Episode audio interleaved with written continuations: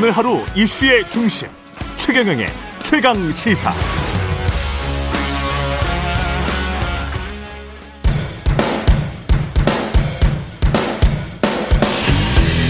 강병원의 정치 백신.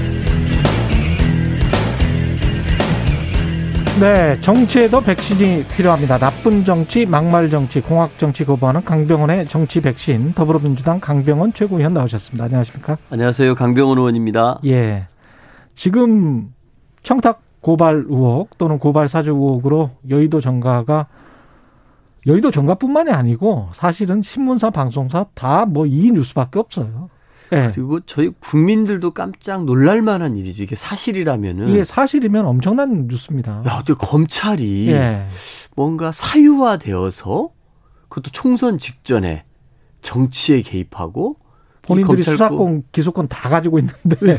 정말 이렇게 대한민국 검찰청이 좀 해체해야 되는 거 아니야? 이런 소리까지 나올 수 있는 정말 굉장한 핵폭탄급 사건이라고 생각합니다.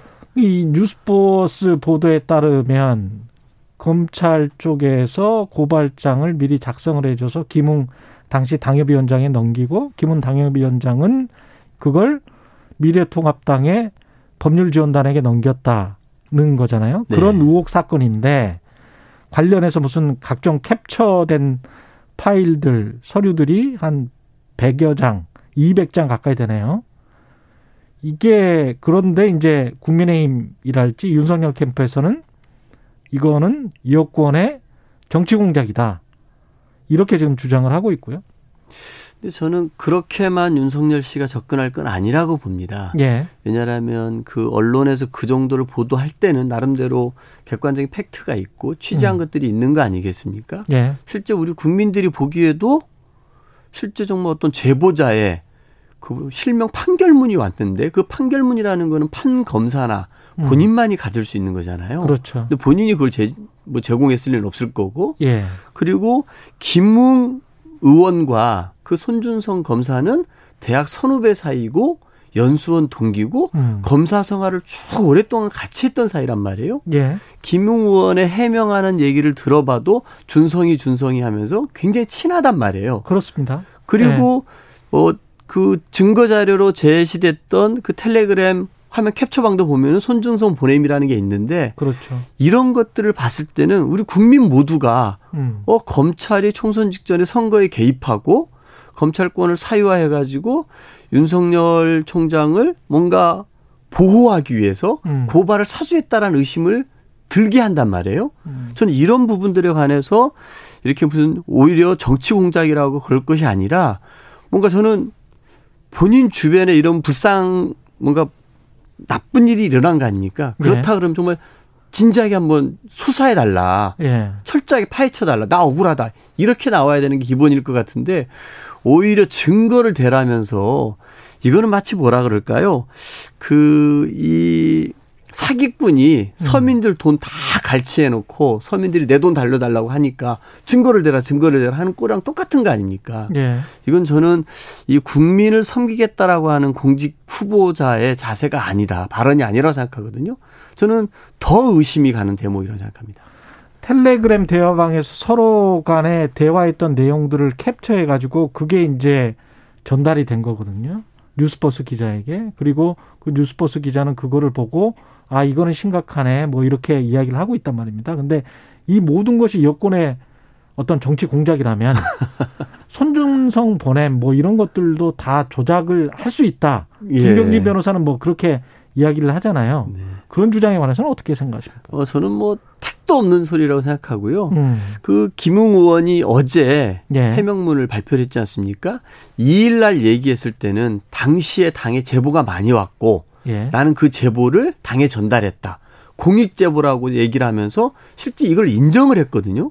그렇죠. 인정을 한 겁니다, 솔직히. 했죠. 검찰로부터 온 거를 공익 제보라고 이야기를 했죠. 예, 그리고 당에 전달했다. 예. 이렇게까지 인정해 놓고 어제 김웅 의원이 한 얘기는 기억이 안 난답니다. 음. 그러면서도 준성이 준성이를 얘기를 해요. 음. 같이 그런 얘기를 얘기하면 준성이가 보낸 것 같다고 얘기하면 나는 아무 문제가 없다.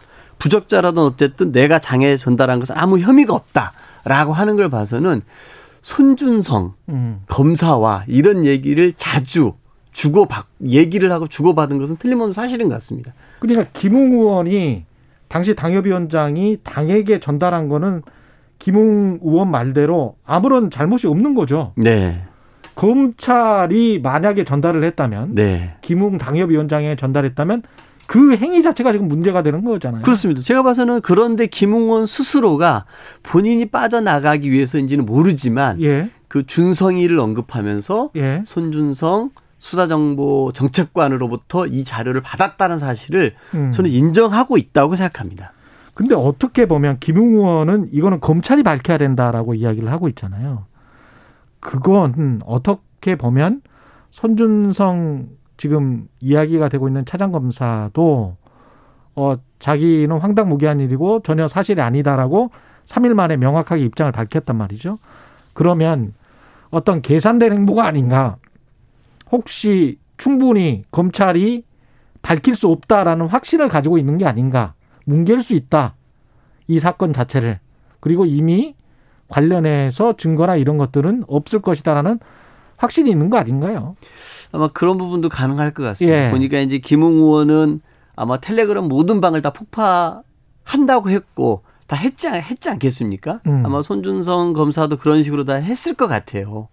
그러면은 그, 그런 부분에서 좀 더 이제 검찰의 수사가 이 감찰에서 머물지 말고 음. 강제 수사로 적극적으로 빨리 전환돼야 될 것도 있는 것 같고요. 음. 그럼에도 불구하고 이들이 그 피할 수 없는 것은 손준성 검사로부터 김웅 의원에게 넘겨줬던 자료 중에 예. 판결문이 있지 않습니까? 예. 이 판결문을 접근할 수 있는 것은 저는 검찰이지 않습니까? 저는 이 부분은 하나의 스모킹건으로 여전히 살아있다라고 생각이 들고요. 그, 저는 검찰이 강제 수사를 하면서 이런 부분들에 관해서 저는 밝혀낼 거라고 보고요. 음. 결국 검찰 발로 이 자료들이 넘어왔다라고 하면은 결국은 대한민국 검찰이 본인들의 기득권을 지키기 위해서 여권의 정치인들 고발 사주를 야당원을 통해서 했다라는 게 밝혀지지 않을까 싶습니다. 저는 이게 근데 감찰로 밝혀질 수 있을까? 이제까지 이제 이런 관련해서 검찰과 관련해서는 잘 안 밝혀지더라고요. 근데 어제 그 법사위 긴급 현안질에서 박봉계 장관이 나와서 그 뭐 수사의 목적이나 주체 이런 것들에 관해서 좀 특정을 했다라는 얘기를 했거든요. 예. 그러니까 곧 이제 강제 수사로 전환할 수 있는 준비들은 다 했던 것 같고요. 예. 수사의 필요성도 충분히 인식을 하고 있는 것 같습니다. 아. 그래서 이 수사로 넘어가는 단계는 금방 진행될 거라 고 생각합니다. 왜 그러냐면은 이 손준성 검사나 김웅 의원이 마치 다 부인하고 기억 안 난다고 해버리고 있기 때문에 음. 의혹은 충분하고 국민들이 의심하는 건 너무나 당연하고 법무부와 검찰 입장에서는 명예회복을 하지 않을 수 없는 상황에 처해 있습니다. 아, 진실은 밝혀져야 될 것 같습니다. 예, 저는 그런 예. 의미에서 강제 수사로 빨리 전환돼서 명명백백하게 밝혀야 된다고 생각합니다. 국회 차원에서 할 수 있는 거는 별다른 게 없나요? 저는 어쨌든 어제 법사위 현안 질의에서 예. 필요한 얘기들은 다 오고 갔다고 생각하고요. 음. 어, 만약에 이 그 검찰 차원의 제대로 밝혀지지 않는다라면은 저는 국회가 할 수 있는 국정감사가 또 진행이 남아있지 않습니까? 10월부터 국정감사 하죠. 예. 그렇습니다. 10월 예. 1일부터 21일까지인데 이 국정감사에서도 철저하게 어, 윤석열 후보를 증인으로 채택을 해서라도 음. 이런 부분들 명확히 밝혀내야 한다고 생각합니다. 손준성 검사 같은 경우는 증인으로 채택할 수 있습니까? 어, 저는 불러내야죠. 아. 왜냐하면은 어차피 현직 검사기 때문에 예. 국감장에 부를 수가 있습니다. 아, 부를 수는 있군요. 네, 네, 그렇습니다. 예. 만약에 안 된다면 검찰 수사가 제대로 진행이 안 된다면 공수처 수사가 필요할까요? 어, 저는 공수처 수사도 당연히 함께 될 거라고 봅니다. 예. 그래서 아마 이 부분에 관해서는 우리 국민들 모두가 음. 그 의혹이 충분히 이 납득이 되게끔 예. 그 진상 감찰 결과든 수사 결과든 공수처 결과든 예. 그리고 국정감사를 통해서든 다 밝혀져야 되고 밝혀질 거라고 생각합니다.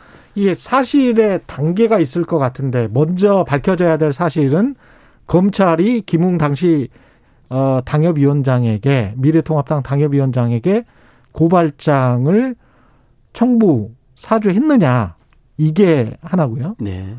그 뒤에 윤석열 검찰총장이 인지 또는 지시했느냐 이게 또 다른 또 단계란 말이죠.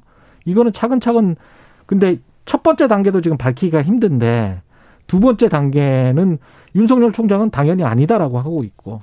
어 저는 첫 번째 단계도 저는 밝혀질 거라고 봅니다. 아, 왜냐하면은 그 자료들이 너무나 명백하기 때문에 음. 저는 그 부분도 밝혀질 거라고 생각하고요.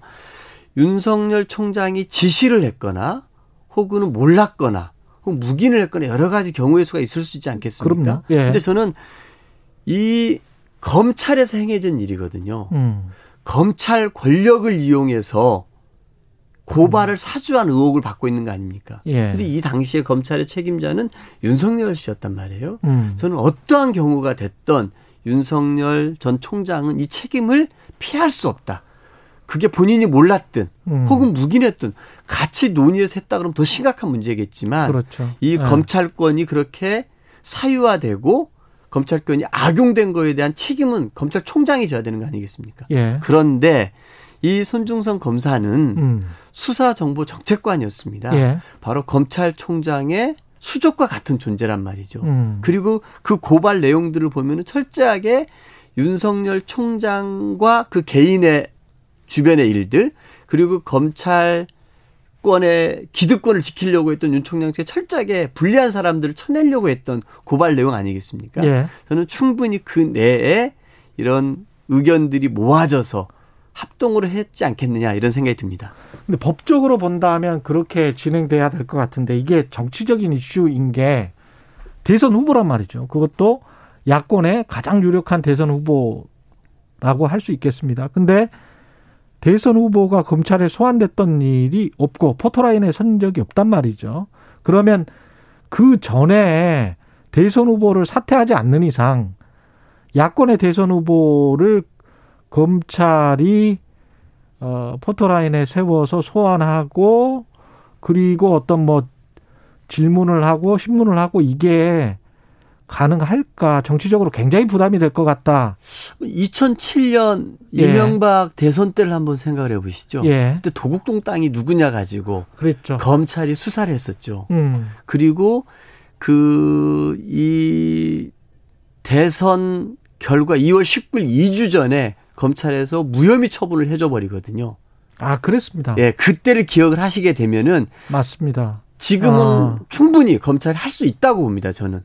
그때도 기억나시겠지만 예. 오히려 이명박한테 날개를 달아줘 버릴 꼴 아닙니까? 그랬죠. 결국은 이명박 씨가 다스가 본인 거라는 게 다 드러나서 예. 지금 이제 감옥에 가 있지 않습니까?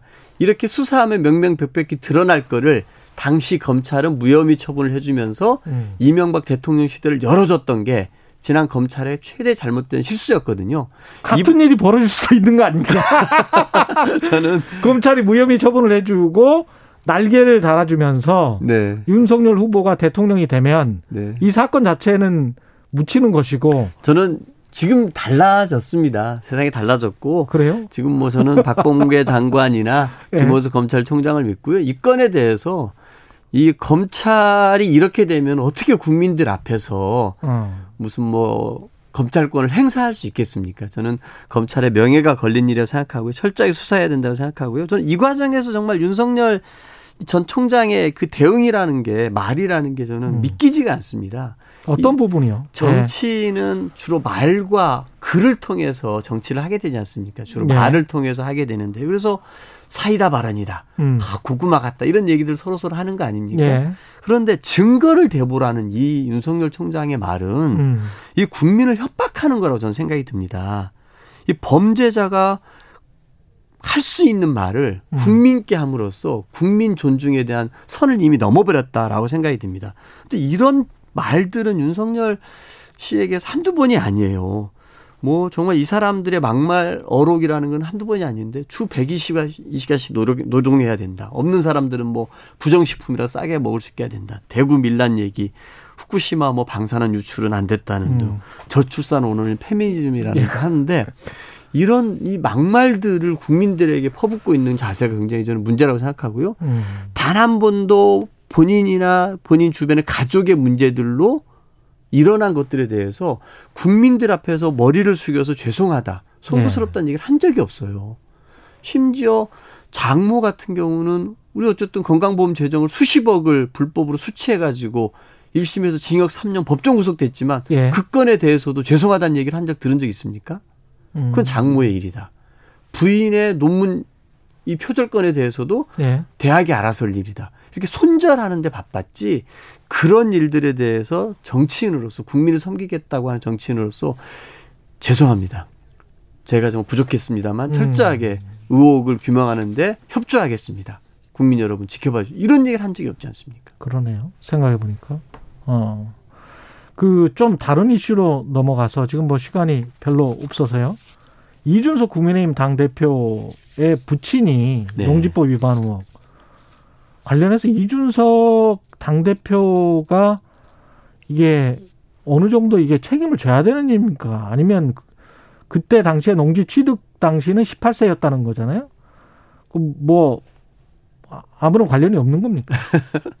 뭐 법적인 책임이 어떻게 묻겠습니까? 예. 근데 이제 정치적 책임의 문제죠. 음. 최근에 이제 그 LH 사태 이후에 국회의원 모두가 전수조사를 하면서 가족들도 다 개인정보 동의서를 내서 투기 의혹들을 국- 권익위가 조사하지 않았습니까? 권익위의 조사만으로 투기 의혹이 있는 의혹만을 가지고서 수사 의뢰를 했고 예. 그 의혹자들에 대해서 저희 당 같은 경우 다 탈당 권유하고 음. 국힘에서는 뭐냐 흐지부지 되고 있는 상황이고 제대로 못 하고 있지 않습니까? 그런데 이준석 후보가 뭐라고 했냐면요. 그 아버지가 제주도에서 불법 농지를 매입했을 때 음. 당시 만 18세 학생이라 전혀 몰랐다고 얘기를 했어요. 그러니까 자기는 지금까지도 이 땅의 존재를 몰랐다는 식으로 얘기한 거 아닙니까? 그런데 그 거는 아니겠. 그거는 알았어야 되죠. 그렇죠. 그, 저, 그래서 그런 겁니다. 왜 네. 그러냐면은 이준석 후보는 2016년도에 새누리당의 총선 후보로 출마를 했었어요. 후보 출마 세 번인가 했을걸요. 맞습니다. 예. 그때 16년도 새누리당 공천 서류에는 예. 직계 존속의 재산을 신고하게끔 되어 있고 고지 거부는 불가하다고 명시가 되어 있습니다. 국회의원 후보자는 그렇게 돼 있죠. 예. 예. 우리 국민들에게 공개하는 거에는 음. 고지 거부가 가능하지만 음. 당내 공천 심사에 필요한 그 서류에는 고지버그 불가라고 명시가 돼 있어서 이 아버지 땅을 몰랐을 수가 없습니다. 그런데 마치 자기는 학생이어서 몰랐다라고 국민들 앞에 거짓말한 거 아닙니까? 그 부분은 좀 이상해요. 그러니까 예. 그 아- 앞에 만 18세 때는 몰랐을 수 있는데 그 다음에 세 번이나 국회의원 후보에 출마를 했기 때문에 그리고 본인이 그 관련해서는 제출을 해야 되는데 그럼요.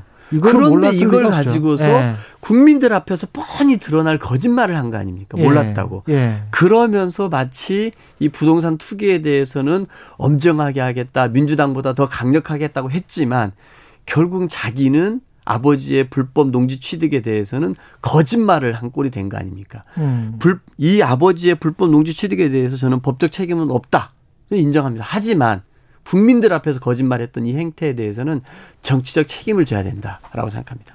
윤희숙 의원의 그 사직서 이거는 내면 바로 그만둘 수 있게 해야 한다는 취지의 국회법 개정안까지 지금 윤희숙 의원이 냈는데. 아, 제가 냈습니다. 아, 아 예, 강병, 제가 강병원 의원이 예. 국회의원 사퇴쇼 방지법을 냈는데요. 사퇴쇼 방지법. 예, 저는 윤희숙 의원이 아, 이번에 좀 아름다운 정치인으로 남을 수 있었 다면 어떻게 해야 됐냐면요. 저는 무관하지만 아버지께서 예. 80이 넘으셨는데 예, 8억이라는 큰 돈을 들여서 아무 연고도 없는 세종에다가 예, 농지를 불법으로 취득해서 농지법 위반을 했습니다. 음, 저와는 무관하지만 제 가족의 일로 국민 여러분께 심려를 끼쳐드려서 죄송합니다. 예, 저는 이거에 대해서 책임지는 자세로 정계를 은퇴하겠다. 아닌 정계를 은퇴하겠다 했다 그러면은 윤희숙 의원은 정말 기억에 남는 정치인이 됐을 겁니다. 음, 그런데 이 과정에서 아버지의 이런 거는 굉장히 작게 취급이 되고요. 음, 본인이 여권으로부터 공격받고 있다. 그리고 권익위가 자신을 공격하고 있고 연자제의 희생양이고 예, 본인이 문- 문재인 정부의 부동산 실패를 앞장서서 공격했더니 자기를 이렇게 공격할 거다. 그래서 나는 사퇴를 하겠다고 하지 않았습니까? 음, 이거는 뭐냐면은 국면을 전환하고 정쟁의 소재로 이용을 하고 또 본인이 정치적으로 이후에 더 큰 입지를 키울 요량으로 사태를 쇼로 저는 하는 또 다른 정치다. 또 다른 정치라고 생각합니다. 다들 그런 얘기 하지 않습니까? 네. 윤희숙은 이제 다음에는 더 큰 정치인이 될 거야. 서울시장에 나갈 수도 있고 다음 대선에서 윤희숙밖에 없어. 이런 네. 얘기를 듣지 않습니까? 그러니까 저는 국면 전환용으로 정쟁용으로 본인의 정책 입지를 키울 여랑으로 이 국회의원 사퇴를 저는 악용했다고 생각합니다. 저는 그런 의미에서 이 사퇴쇼 방지법으로요. 사직서를 제출하면 바로 사직 처리되는 것으로 법을 냈습니다. 더 이상 이 쇼를 하는 거는 용납해서는 안 된다고 생각합니다. 알겠습니다. 말씀 감사하고요. 강병원의 정치 백신 더불어민주당 강병원 의원이었습니다. 고맙습니다. 예, 감사합니다. 네.